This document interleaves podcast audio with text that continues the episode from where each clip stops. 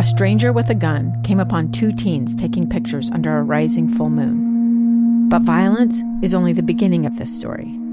Sometimes I thought, there are no miracles. Yeah, there are, and this is a big one. I'm Amy Donaldson, and I've spent my career talking about how lives are undone by violence. The Letter is a podcast about how lives are remade.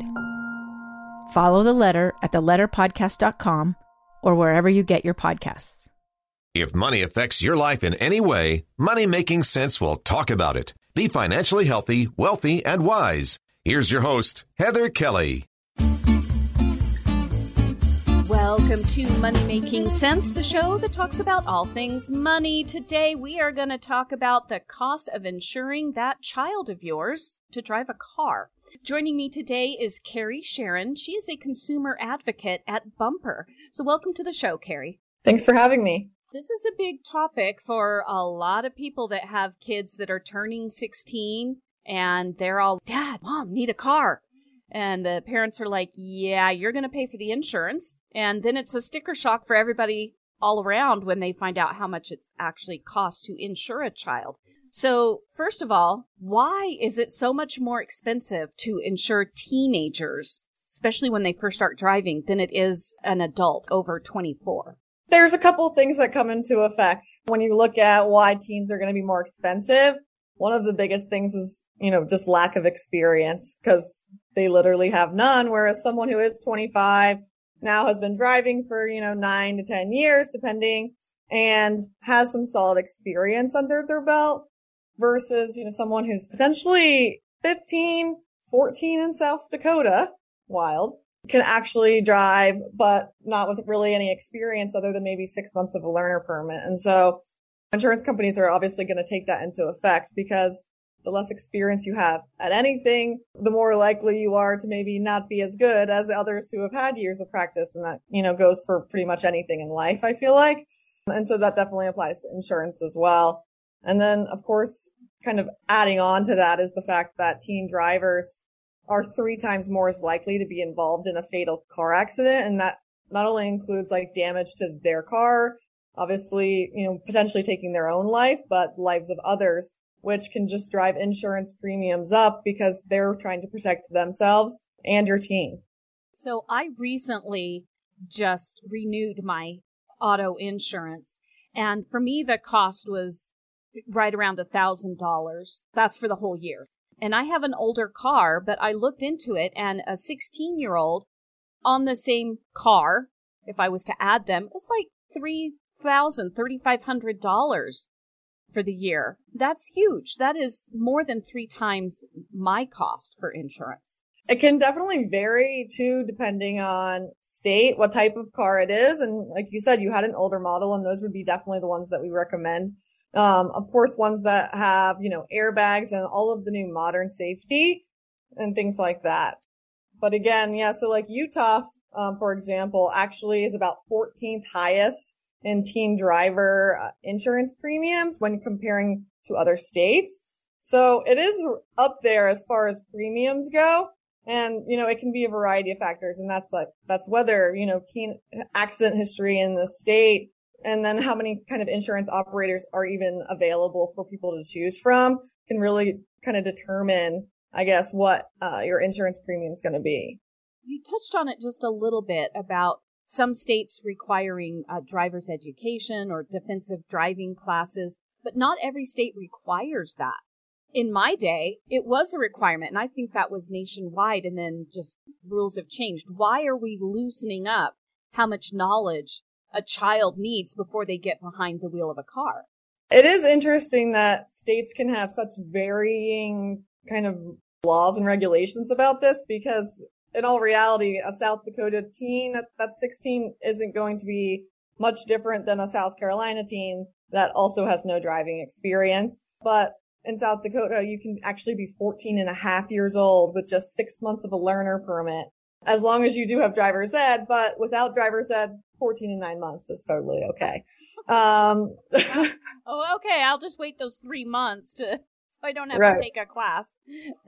I saw some states too are actually doing something new and that's they're kind of, I guess, substituting traditional driver's eds with driver simulators, which could be more like what we're going to experience in the future with the self-driving cars, but I have no idea. I mean, driver's ed was mandatory for me growing up, and I do think it's probably something that helps keep teen drivers safe on the road, you know, teaches them laws and regulations, what a double line means, you know, all important things. Right.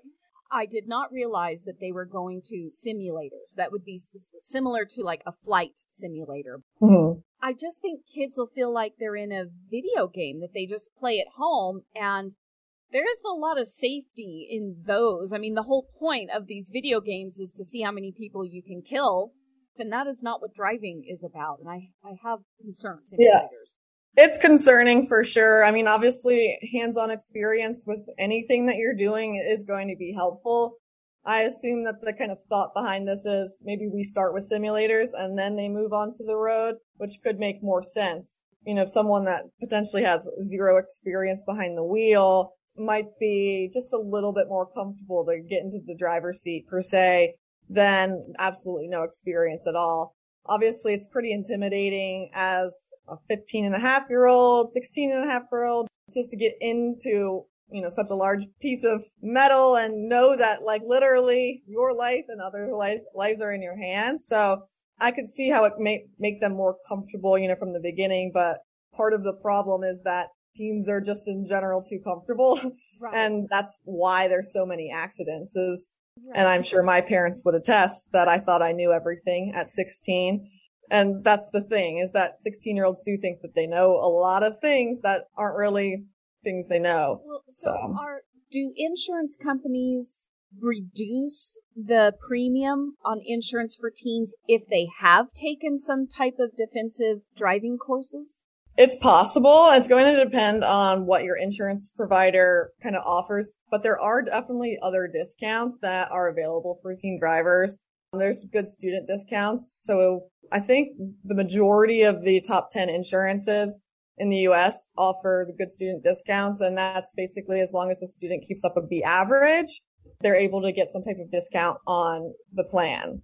And then, oh, sorry, I got to stop there for a second because not that I disapprove of kids getting good grades. I mean, that shows at, at the very least understanding how to take a test well. But I don't think their brains, if you get good grades, are any more solidified in knowing how to drive well than the person who doesn't get maintain a B average or higher. So while it all sounds pretty, oh, you get a discount if your kid gets B average or higher, I don't think they're any more safe than someone who doesn't. No more safe, um, necessarily, but potentially a little cheaper out of, you know, the wallet, um, as far as the cost goes. I think it does kind of speak to, you know, maybe the dedication that a student might have, especially at that age while balancing, you know, extracurricular activities and things like that maintaining a B average. And that does, I believe, kind of go through, um, university.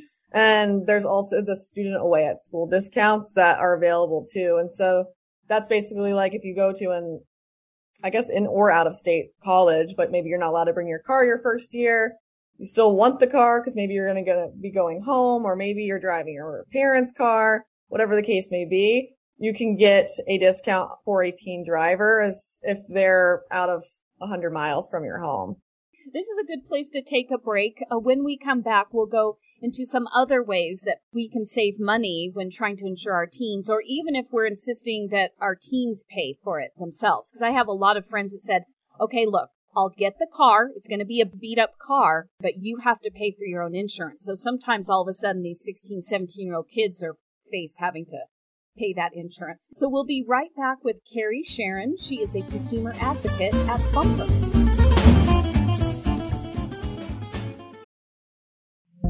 Two years ago, Americans watched in horror as a crisis unfolded at the Kabul airport. She was tear gassed and beaten.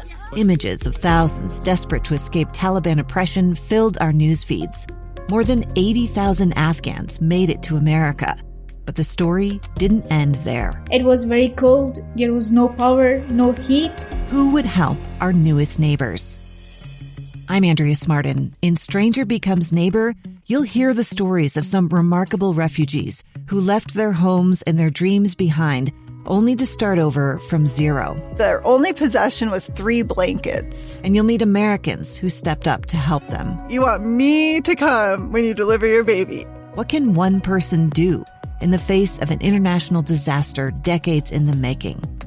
That's Stranger Becomes Neighbor Find us at kslpodcast.com, follow us on Apple Podcasts, or anywhere else you listen. Welcome back to Money Sense, the show that if it affects your life financially, we're going to talk about it. And today we're talking about insuring your kids on your car insurance. Joining me today is Carrie Sharon. She is a consumer advocate at Bumper. Carrie, when we left off in that last segment, we had just talked about a couple of different ways that you can get a reduced premium on car insurance if you have a teenage driver in the home. One of them is possibly if you take defensive driving courses. We're not sure if every insurance company covers that. But you said that almost all major insurance companies will give some type of reduction if your kids keep up good grades, as meaning a B average or higher. So what are some other things that either we as parents can do or the kids can do themselves to help bring down that cost? There are a few things and one I think, you know, isn't kind of important to start thinking about, especially if you have a driver that's going to be hitting the road soon, is kind of be aware of the timing of everything. Your teen is going to want to be licensed probably on their 16th birthday or 16 and a half, whenever they're actually el- eligible. And it's going to be good for you to give yourself time to compare auto rates, auto insurance rates, find the right car and all of those things. So as scary as I'm sure it could be as a parent, maybe giving yourself a little bit of leeway there so that you're actually able to shop for a safe but also affordable car. You're also able to compare auto insurance quotes. It's interesting because a lot of the times you know, teens are always on the par- parent's plan, but that's not always the cheapest case, especially if maybe you already have a teen that's been driving and they've gotten several tickets or accidents or, you know, they're already kind of giving you some indications that they're going to be a very expensive teen to insure. You might want to actually even look into getting their own plan and ultimately it might not, you know, get all the discounts that you have if it's bundled with your home and like other things that you might be, you know, with your bank or your other insurance that you have. But it can definitely save you money in the long run, especially if you, your teen ends up getting the whole family kicked off your plan. Yeah, I didn't even think about that. If your teen is just not that great of a driver and it puts the rest of you at risk for not having insurance or uh, having to move to a different insurance company and they are like, well, since you're switching, we know why, and we're going to give you higher rates. What about, yeah. so some of the research I was doing, all they mentioned was basically your teen comes onto your plan. They said this is three people on one plan. They never talked about if you have multiple children. I mean, what if you have twins that are the same, you know, same age and they're turning 16? Or you could have an 18 year old, not quite off to college yet. You could have a 17 year old and a 16 year old. So you've got three children all ready to drive. Do insurance companies charge more per child you have on your plan? Typically, they look at the youngest or the least experienced driver that is on the plan and will base rates on that. But again, it is, you know, a lot of times with insurance, just on this case by case basis, you know, if you've been with an insurance company for 20 years, you might have some wiggle room as far as what your rates are going to be. And, you know, your 15 year old, 16 year old isn't going to drive rates up astronomically. But yeah, if you have three, three 16 year olds, like I'd say you can pretty much expect maybe three to four times, um, you know, increase in what you've been seeing. Um, particularly if you're adding other vehicles. At that point, if you're, you know, in the state of, you know, twins or multiple children that are all kind of coming of age, maybe look into seeing if your insurance company offers a multi-car discount. It's probably not going to save you anything that you're going to see as a dent in what's going to come, but it's something. You just brought something to mind. So my insurance right now, we'll just say it's a thousand dollars a year. if I add on one child and my company wants to charge me, it's about $3,200 just for them. So now I'm going to be paying $4,200 a year for car insurance. But is that $1,000, if I add is my $1,000 also going to go up or only just adding the one child? So it can depend on if you're adding both a driver and another vehicle or just a driver and they're going to be driving your car that is already insured. And so if it's your car that's insured and then you're adding a driver, you're going to see the plan for your, you know, your car, your comprehensive, your liability. That's what will increase versus if you're adding a second car and a new driver, you know, kind of expect some different fluctuations. Well, that is interesting are parents the only ones allowed to add a child to their plan? And what about grandparents? Could a grandparent add a grandchild to their insurance plan? I'm actually not 100% sure on that, but I would imagine if they're, you know, a legal guardian of sorts, then that would totally be acceptable by the insurance companies. But off the top of my head, I wouldn't want to tell you, you know, incorrect information. Um, I haven't heard of many situations where that's happened unless they're, you know, a legal guardian, um, and, you know, someone kind of in that position, um, as a, as a grandparent or aunt and uncle or whatever, um, the case may be. My mother has AARP. You know, she's a member of AARP and she has really great rates with them. So it's like, hmm, if I can stick the teen on her plan. Mm-hmm. But yeah, well, and that's why it's important to kind of give yourself time to shop around and see what all the options are. There's certainly, um, you know, finagling when it comes to, I think, every aspect of insurance. So I grew up not necessarily in a military family, but my grandfather was in the military and I've been on USAA forever. Like my first bank account was USAA. Um, and that didn't really help my parents, you know, rates when I joined the club, um, too much. And so, yeah, I'm not sure, you know, if AARP would see it the same way or even if they'd even let the account, um, the child join. All right, we do need to take one more break. When we come back, we'll ask what about how things work in Europe? Europeans require like a year, sometimes two years, depending on the country, of driver's education before a child can actually get their license, and they can't be licensed till they're 18. So I was wondering if we know how much better of a driver those kids are. So we'll be right back with Carrie Sharon. She is a consumer advocate at Bumper.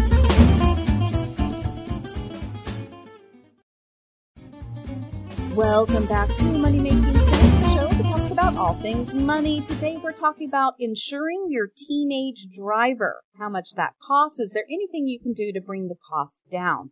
Joining me today is Carrie Sharon. She is a consumer advocate at Bumper. Now, before we move on, I did want to ask you, Carrie, what is Bumper? What do you guys do? Bumper is a vehicle history company and vehicle marketplace. So not only will we provide you all the history of a potential vehicle that you're buying. Um, we also offer a marketplace where people can shop for cars, compare, um, and then also, you know, kind of where I come in, um, and the content is that we share insightful information with our readers about everything that has to do with driving and cars and road safety and insurance. And we really like to stand to be a kind of a point or a great place for readers to go and educate themselves on driving topics and maintaining their cars and all kinds of things like that. Well, maintaining your car especially is important when you have a teenage driver because they don't always remember to do oil changes or even know you're supposed to do an oil change for that matter. But in the last couple segments, we discussed different ways that parents and possibly the teens themselves can get a lower uh, premium on car insurance because it's very, very pricey due to multiple factors. But I wanted to kind of compare drivers in Europe. Most countries there, kids are not allowed to get a license till they're 18. And most of the countries require a minimum of one year of driver's education before they can even get that license. I lived in Germany for a bit and they have the Autobahn, which is a freeway that has no speed limit at all. And they're hardly ever is there a crash on the Autobahn, even with the 18 year old drivers. So I'm wondering if, if that possibly shows that waiting a couple of years, and in the case of South Dakota, four years, it sounds like, um, before we put these kids behind the wheel of a car that can be very dangerous if they don't understand it all or have a lot of experience. Is that something that that maybe insurers should look at? That's a great question. And it's a topic that's, I think, you know, commonly just debated because does delaying the teens from driving till they're 18 delay their lack of experience till they're 18? Ultimately, you know, right now we know that, you know, some states don't even have driver's ed in place and things like that. And if there's still no training or experience kind of happening between 16 and 18, the only real difference is, you know, that two years, but you still have no experience of driving. And so I think, you know, states really kind of taking the time to develop better programs to keep teen drivers safe, parents taking the active steps to be good drivers in front of their teens is one of the most important things. Teen drivers who are killed in fatal accidents, a lot of the times it's because they're not wearing seatbelts. And where do we learn that behavior, right? And so texting and driving, like don't do that in front of your child, restraint use and all those types of things, um, all can definitely play a part, right? But in regards to the age, you know, obviously our brains are going to be more, more developed the time we're 18, able to kind of understand things a little bit more. But again, without that really hands-on experience that, that full year in Europe is providing, I'm not sure how much of a dis- difference it would really give us. And I think that's where you know, the, the states vary, right? Um, cause we have South Dakota, 14 and a half. You can drive unsupervised with your six months of, um, driver's ed or, and then most of the East Coast, you're up into the, um, 16s and then some states are even 17 years old now. Um, so I think, you know, it is based kind of on location, which, you know, again is strange, but, um, every kind of driving locale is different. You know, I'm sure in South Dakota the roads, you know, are a lot less crowded. Um, but does that make a 14 year old any more safe? Yeah. I don't think so. No, yeah. uh, I lived in Nebraska for a time and the driving age there was 12, but only for farm equipment. And my guess is that's kind of where this law stemmed from in South Dakota. But even in Nebraska, that you are not allowed on an actual like paved road in your tractor. Like you can only be driving farm equipment on your farm. So it's scary that South Dakota allows kids to drive at 14 and a half, even if it stemmed from just farm equipment. And ultimately, I'm not sure how much it would save on the cost of the insurance because what insurance providers are looking at is the experience of the driver that is being added on. And at 18, still with no experience versus at 16, still with no experience. Hmm, I don't know if it's going to be a whole lot cheaper. Granted, there are some price differences in when you look at the average rates at 16, 17, 18, and 19. However, they're all still about three times more than, you know, the average 25 to 35 year old when you're looking at, you know, kind of just rate to rate. So it's tough to say and, you know, where the kind of future of the driving age will go in America. Just to wrap all this up, what I've learned is as a parent, I want to shop around to different insurance companies before my child is ready to actually start driving and get behind the wheel. And then also, if I can encourage my child even long before that to get better grades, that will help with the cost of the premiums for, for most companies. And I would say threaten them with, well, you're going to have to pay for the insurance. And if you get, if you're below a B, it'll cost you $4,000. And if you're above a B, it's only $3,200. Or yeah. give them some. It's only $39.95 instead. right, exactly. Yeah, and I think, you know, one last tip on saving money that like when you're shopping around and looking at these different insurance plans, particularly looking at ones where, you know, maybe you're moving also, um, or maybe you're buying a, your teen their own separate plan. But looking at, looking at raising the deductible, um, either just for their car, um, could help save you some extra money too. And again, make them responsible for that extra deductible. If you raise the deductible from 500 to $1,000, they're responsible now for $1,000 of the damage if they're in an accident, but it's going to lower your insurance premium because, you know, your, your deductible is higher Right. What you pay for in a crash is higher. Yes. So that lowers your monthly rates. Right. Anything else, Carrie, that we should possibly know about?